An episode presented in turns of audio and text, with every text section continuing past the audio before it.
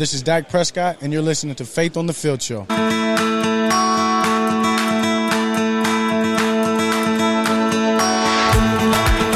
Welcome to Faith on the Field Show, presented by International Justice Mission. I'm Rob Maaddi with my beautiful wife, Remy. Great to be with you on all of our radio affiliates this week across the USA. Happy Thanksgiving to everyone. Hope you all had a great Turkey Day, Black Friday, and an awesome celebration with your families.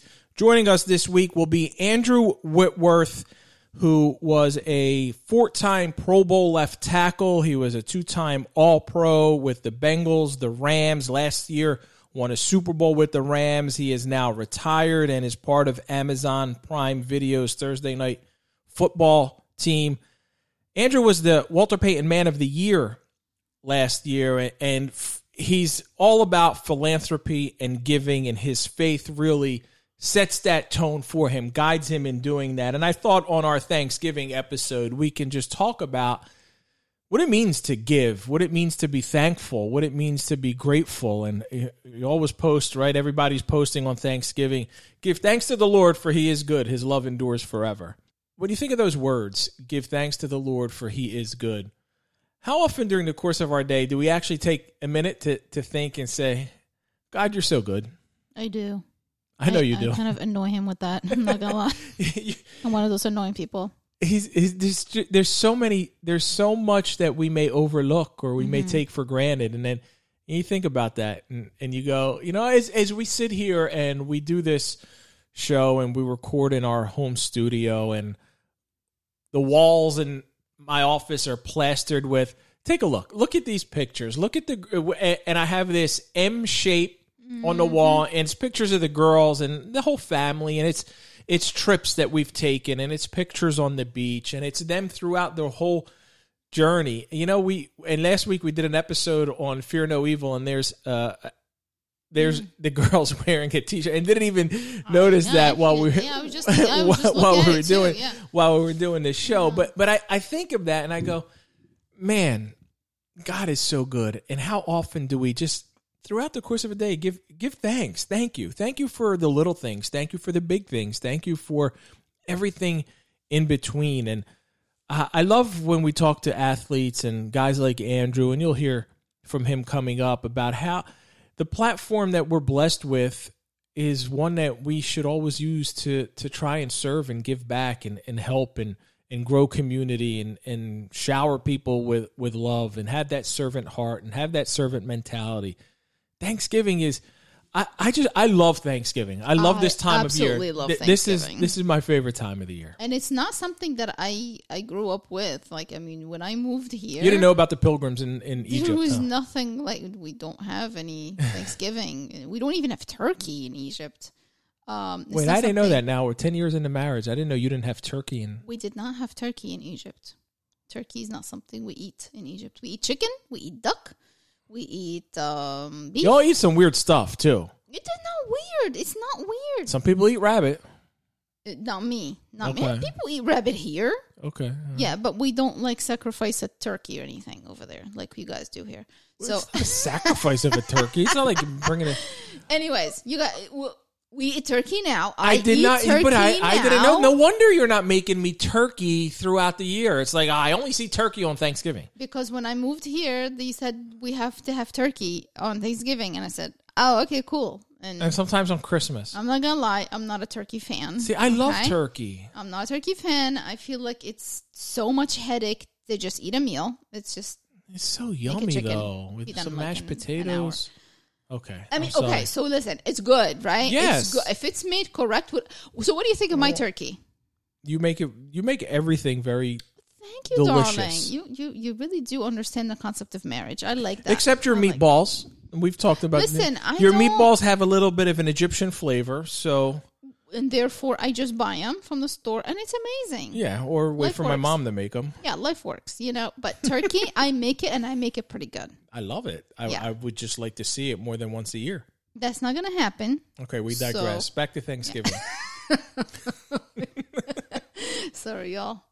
But um, yeah, Thanksgiving is awesome. It's just like a way of connecting with people you love and just having a nice, fun meal without being it really Christmas yet. You know, because Christmas is kind of an overwhelming time. Even though it's Mm-hmm. A fun time, it's overwhelming. And whoever is hosting, you just pray for them. You know, it's it's we didn't have this conversation because we hosted Christmas last year, first year in our new house. yeah. I'm in not Florida. I, I don't know. I'm not hosting. Wait, what? Yeah, I'm not hosting Christmas. No. No, you made that decision already. Yeah. Oh gosh, no. That Wow. just- no. Okay. I'm sorry. Love, I love Christmas too much to like Mm. do that. Um. So, anyways, yeah, I can't. I can't. It's too Well, much. there, yeah, I, you've already announced it on Faith on the Field that you're not hosting Christmas. Okay. Sorry, y'all. I'm just not like I hosted it last year. I gotta get a break this year. You know. Okay. Um.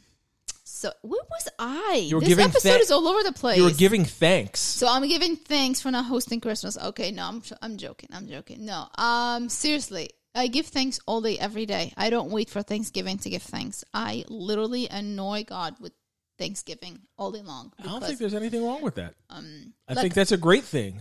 like I, it's like to the point that I say like, thank you, Lord, for like hot water and like You AC do. running.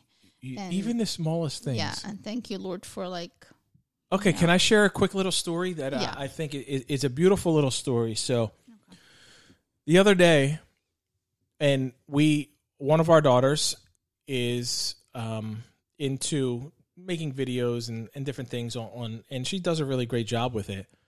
like, But- editing stuff. Yeah, and Yeah. and we wanted to upgrade her laptop to a computer, Mm-hmm. desktop, that kind of thing.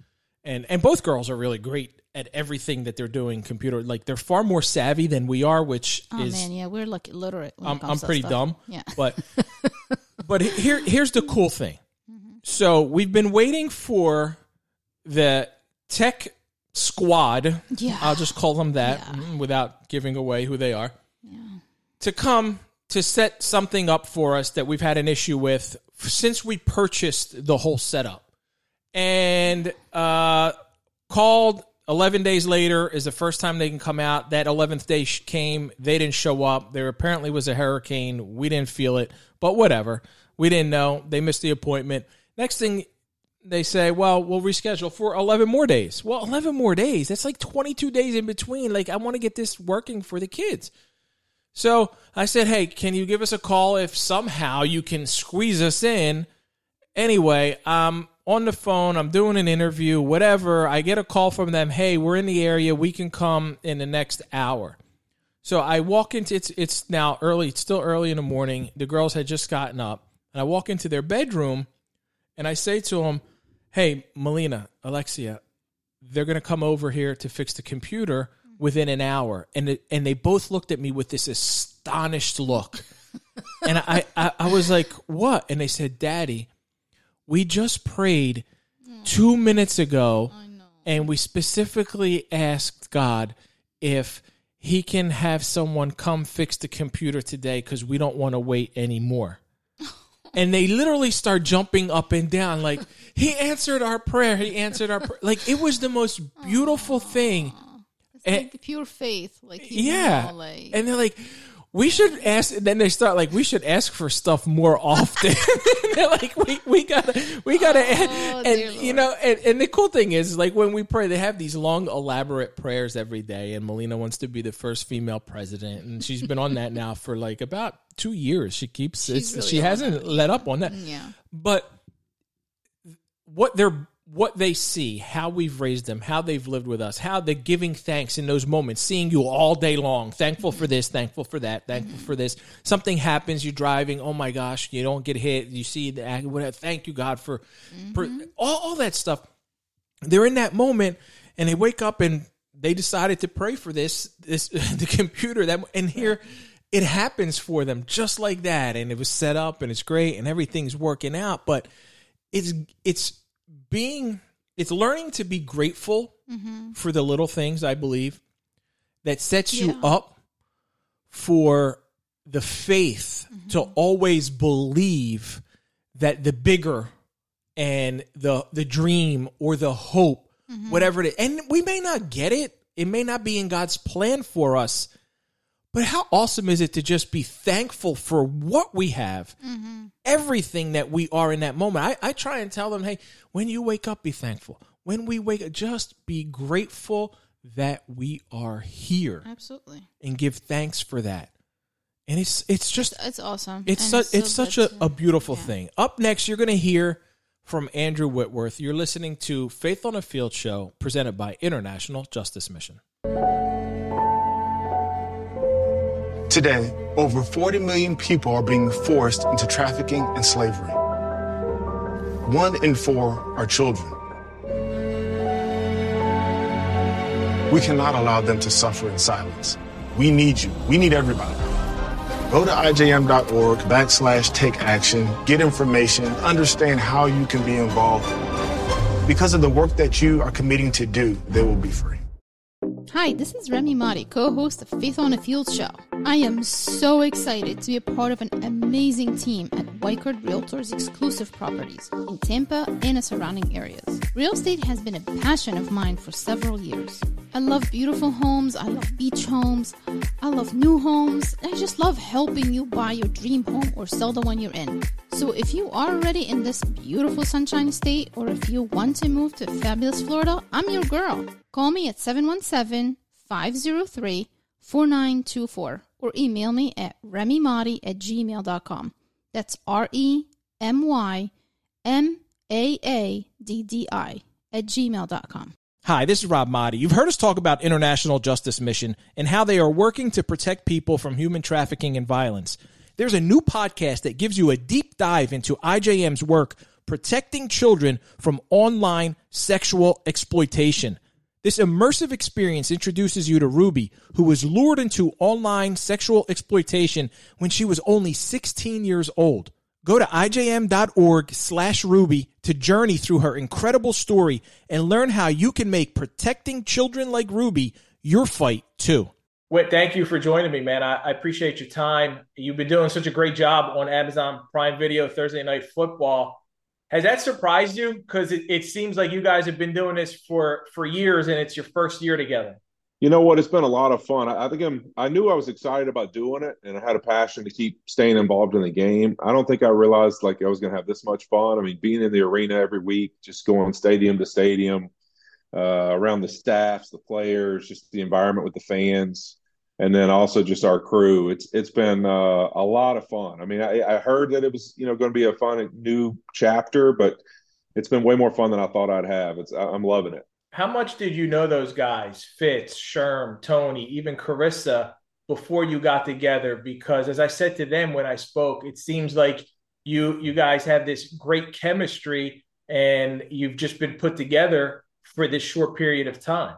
Yeah, I think with Tony, I mean, I played against him as a as a young young player. Uh, you know, I got a chance. I think my very first NFL game was in Kansas City with the Bengals in 06, the season opener. So uh, knew him from afar, you know, basically, and, and always just obviously he was an amazing player. So a big fan of his game. And then, you know, over the years, when I moved out to LA, I got to know a lot of the Fox folks and different people there. And so I, I kind of met Charissa before and spent some time with her. And, and also Tony had been around some, some of his, we have some mutual friends. So we, that part, I kind of knew them a little bit. Sherm and I really, outside of being opponents, had never been around each other that much. I've had kind of some, outside dealings. Like I used to be involved with the PA, not as much now. Um, but you know, for over the years, we've been around each other at some PA events, NFL PA stuff. But outside of that, it was just respect, you know, for one another's games and how you know both of us leaders, captains, uh, good players for our football teams, and both of us have a lot of passion for that. Uh, so we've always had a mutual respect from that standpoint. And then Fitz and I actually played together. So in Cincinnati, we were together, you know, with the Bengals, and so I, I knew Fitz really well, and just uh, all the all the things that make him really special, and the Fitz magic and everything else. I was probably there at the beginning of all of that. Uh, I have some fun stories about Ryan, just playing with him and being around him. So, you know, it's it's been cool though. I think you you kind of know people a little bit or a little bit about them, but really for our group, how fast it's gelled and how much fun we have together, and just it kind of seems like we've been doing it forever even though you know it's a new start. I mean, there's obviously rookie moments and things where you're like, oh man, I don't know how to you know we do this or how do you go about this, but just our relationship has felt like we've been together for a lot longer than just these six seven months. You and about half the NFL played with Fitz, so that's uh, very Yeah. common. Very Every common week, I here. mean, I get tired of I get tired of being in the new, you know, the home of Fitz every week. It's like it feels like every week, everywhere we go, it's like Ryan Fitzpatrick's home. How much does it help that you know? I know you guys spend a lot of time together off the set, getting to know each other, sharing whether it's parenting advice or anything else. How much do you think that helps and that translates into the success into what we're seeing on air?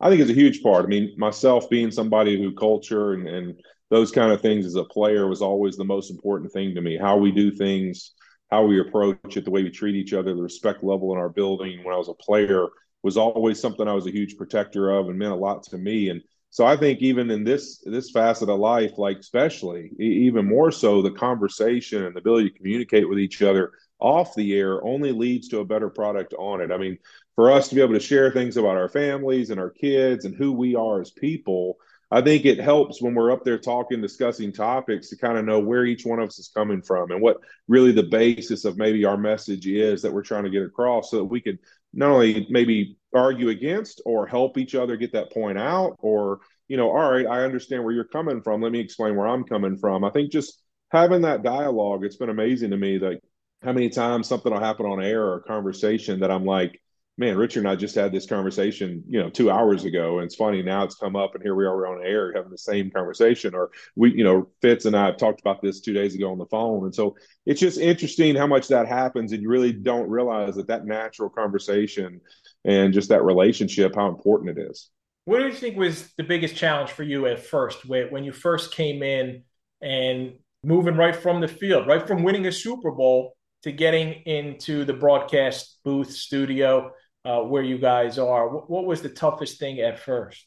I think just always, you know, making sure that you, you don't look at. Uh, I think just like in sports, right? I mean, as a receiver or, or a DB or you know anybody's collecting stats, quarterbacks, D linemen, like linebackers and tackles, you you have a tendency to look at what other people are doing or maybe where where they're getting their making their hay or whatever and you're like hey you know like how do i get my space or how do i get this opportunity? And really realizing that each individual role is so different. And so it's really like how do you be yourself be authentic to who you are and really share your knowledge and what you're passionate about in the game of football? And don't worry about how it compares to other people or maybe the space that somebody does or doesn't have to talk about it because i think that's the toughest thing is you, you start worrying about trying to get points across instead of just what it is that you're passionate about. And, and I think that's when it becomes off more authentic and it relates because majority of the time when I talk to fans or I talk to buddies of mine that love to watch uh, different sports shows and you know even my wife and some of her friends just what they say is like they want to see people who love what they do they have a passion for what they do. And do they remember every little point every little stat? Like not really but they kind of understand where you're coming from and what you're trying to get across and maybe the the attitude and the charisma you have to do it. And that's really what they walk away from. And i think to me in life you you, remember people you meet you know less about what they say is more of like when you walk up and say hello to someone that handshake that hello the greeting the the appreciation they have for just saying hello to you that's what you remember. And i think tv is not that much different.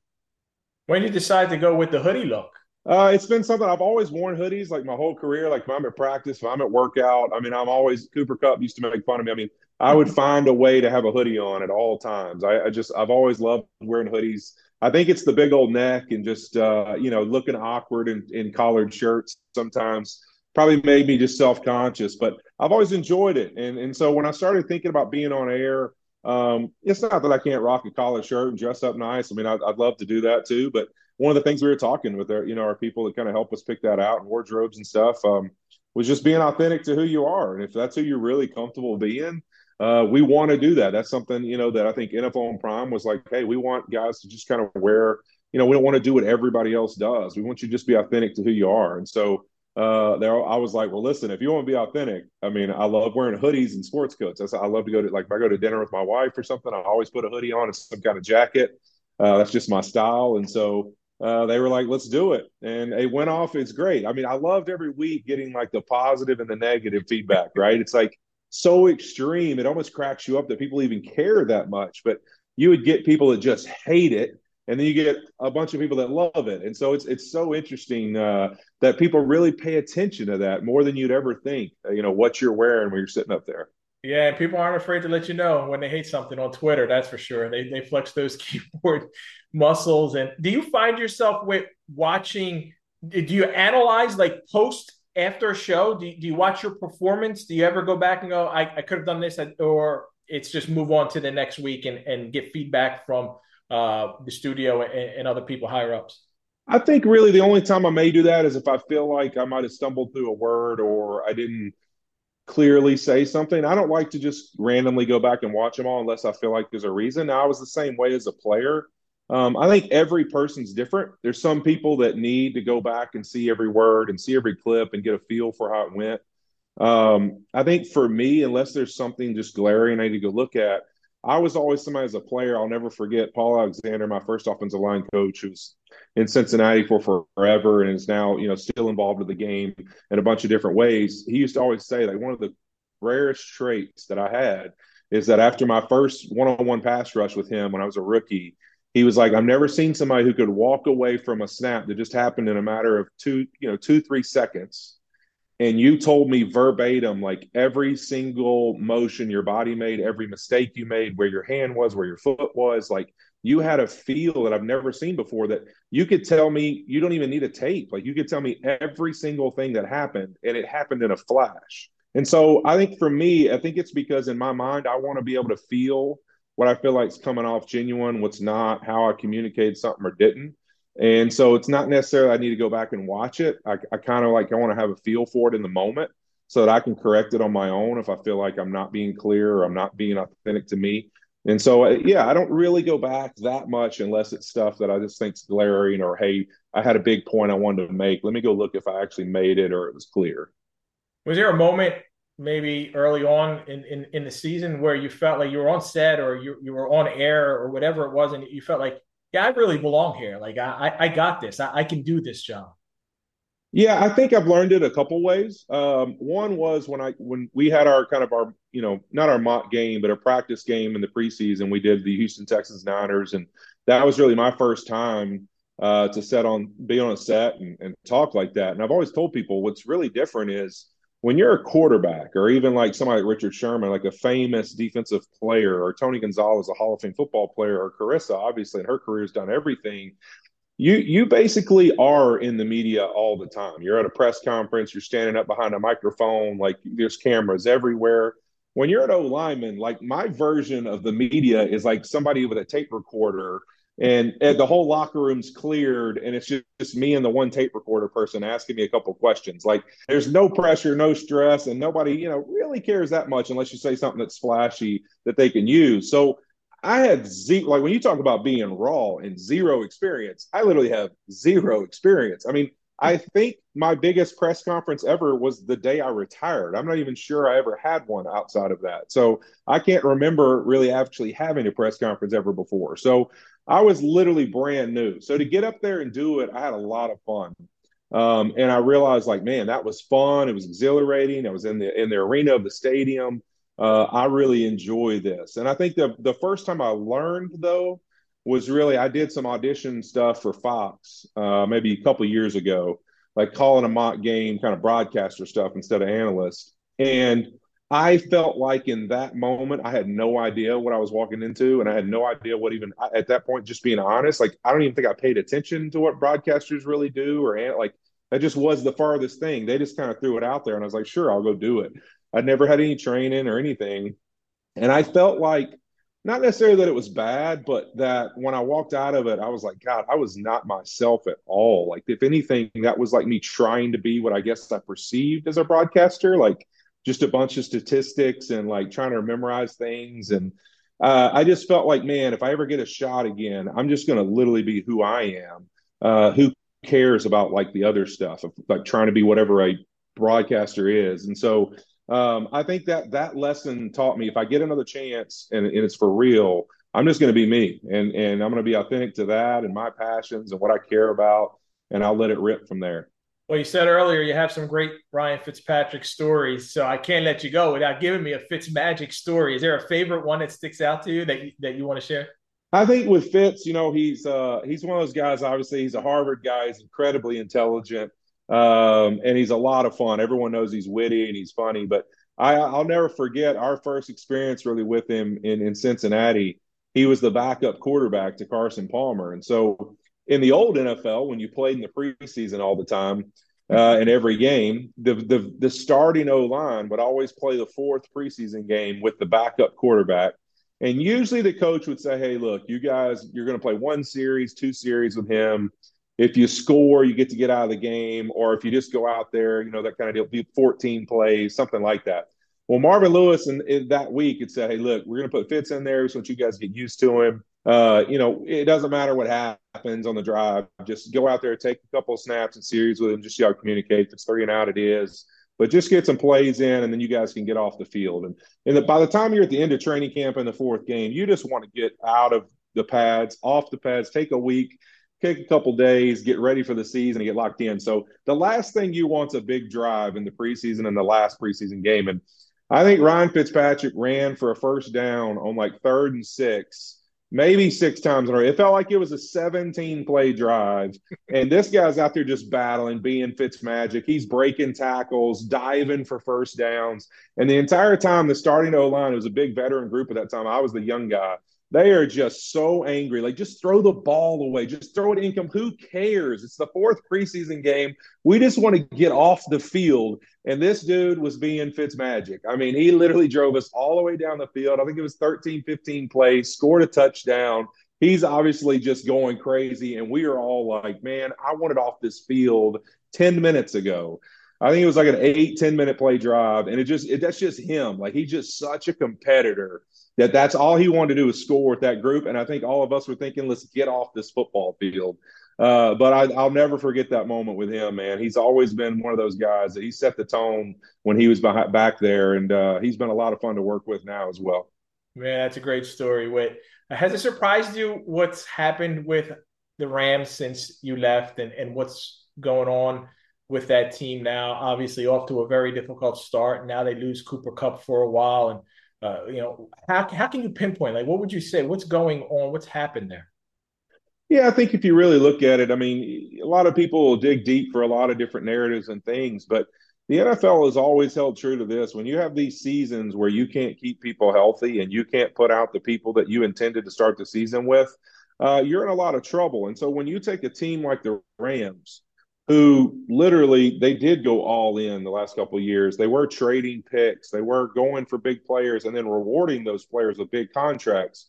You're now living in a world where you almost have to be perfect health wise because your big time players are getting paid, but the rest of the guys are guys that you've either drafted or they have little experience and they haven't earned that next contract yet. So they're a, a, big part of your roster. And so for them to have all the injuries they've had, they don't have the money to go dive out there and go, all right, let's let's bring in so and so and pay them something to come play here.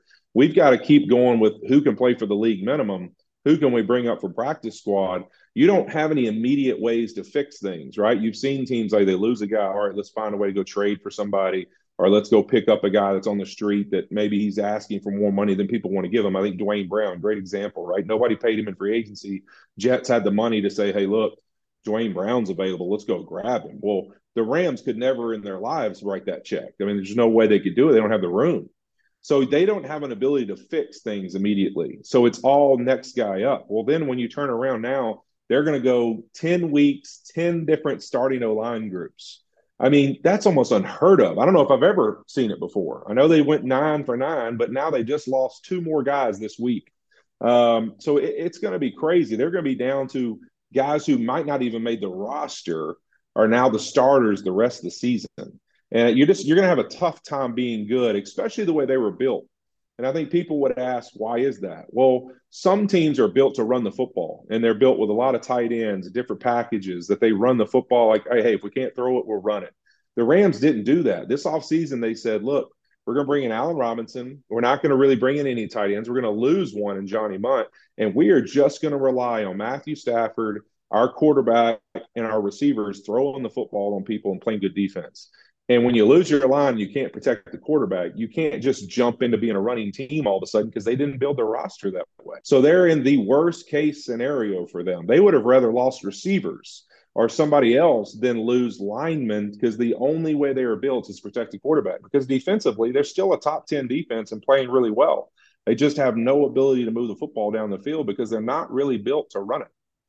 Well, you were there when they won the Super Bowl, but before that, you were also named the Walter Payton Man of the Year. And I talked to a lot of guys who are even just nominated, and they talk about how great of a, an accomplishment, achievement that is to even be recognized in that way. What did it mean for you to to be able to be viewed in, in that light?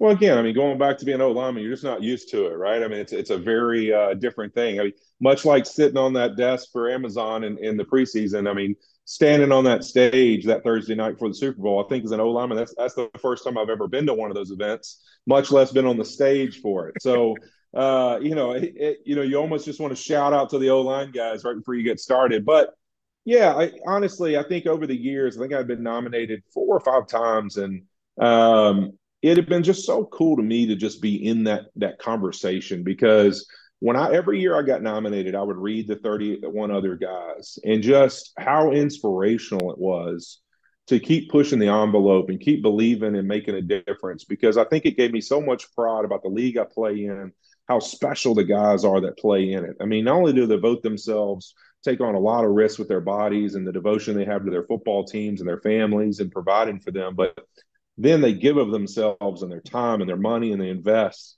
in their communities. And I've always said, I mean, I just challenge other walks of life. How many are like athletes? I mean, professional athletes who gives up more money and time and investment in communities. I mean, you think about it, it's almost something we require of athletes. I mean, it's like they need to be involved in the community they play in and be a part of it. And to see how many guys like are so invested and want to make a difference is always so inspiring to me. So when it came to last year, them kind of saying, "Hey, you should come to the event. There's a chance like you're, you're going to win it."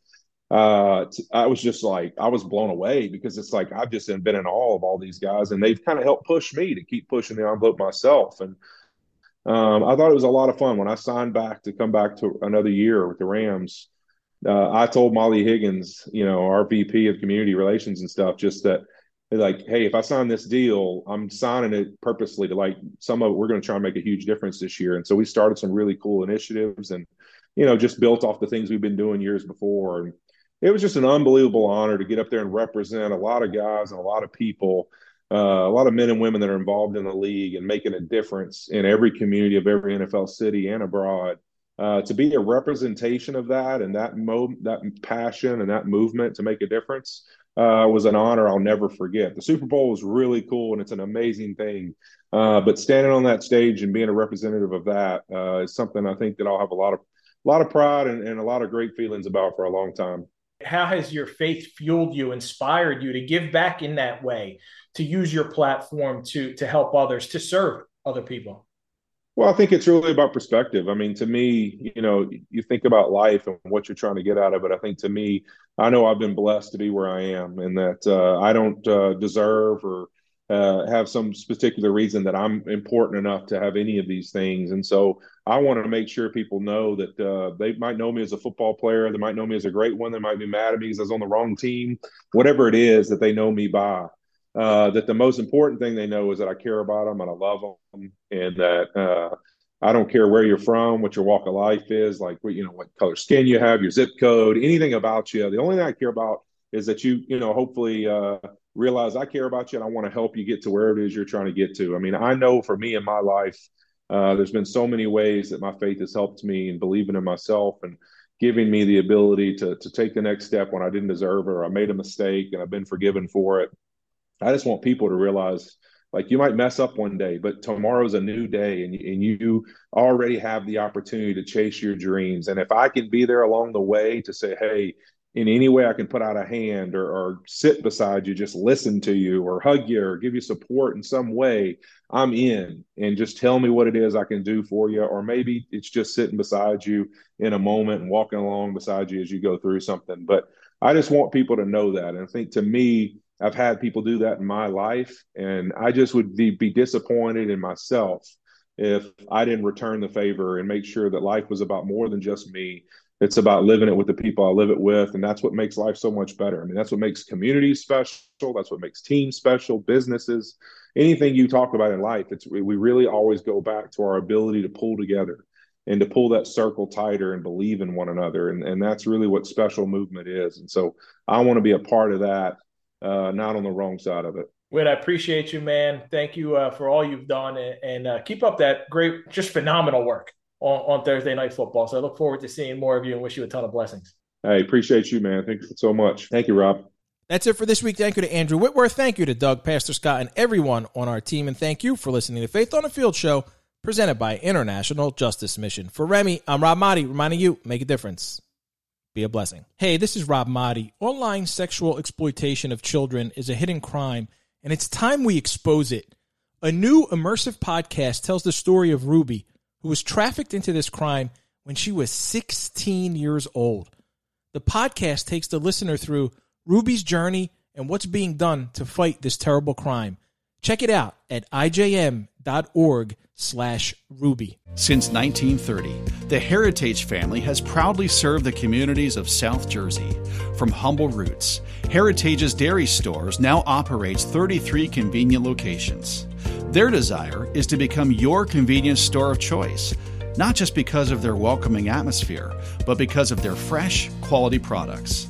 Heritage's milk is still the sweetest, coffee's hot and fresh, and Heritage's full service delis offer the best local ingredients prepared and sliced on site, far exceeding the competition. Heritage's dairy stores. It's not just our name, it's our heritage.